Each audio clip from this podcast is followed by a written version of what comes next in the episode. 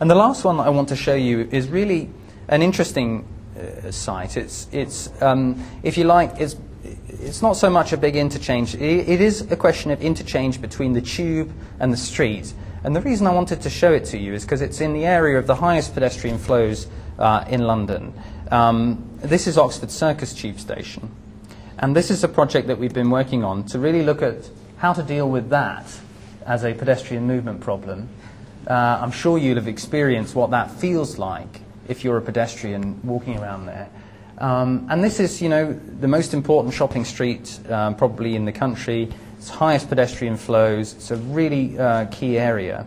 So we've been uh, looking on behalf of the Crown Estate at, at various ways uh, in which you could uh, really address this issue of, uh, of, pedestrian movement. And just to show you what it looks like, this is um, some analysis that we've done from CCTV footage of what happens at Oxford Circus um, when pedestrians, the very high level of pedestrian activity on the footway meets the high level of pedestrian activity coming in and out of the tube station.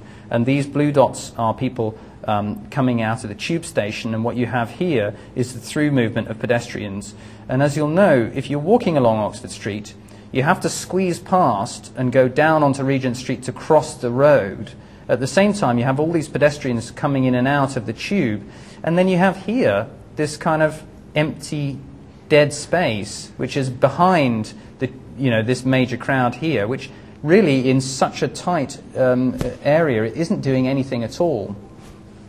So, what we've been looking at is um, really how you could address the, the design of that um, intersection for pedestrians. This is what it looks like at the moment.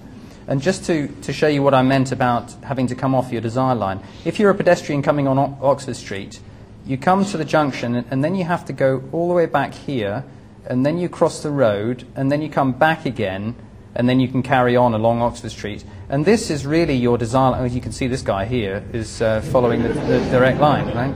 So basically, what we want to do is provide for him and where he wants to go.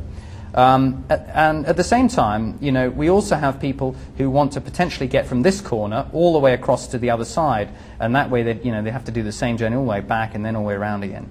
So the idea is to say, well, look, if you were looking at this from a pedestrian perspective, you'd probably look at something like that, which basically would involve a direct line of sight crossing that continues the flow of Oxford Street so that you can basically get from one side of um, Oxford Circus to the other. And potentially, you're looking at an all red phase where you can cross diagonally and just go wherever you want to go.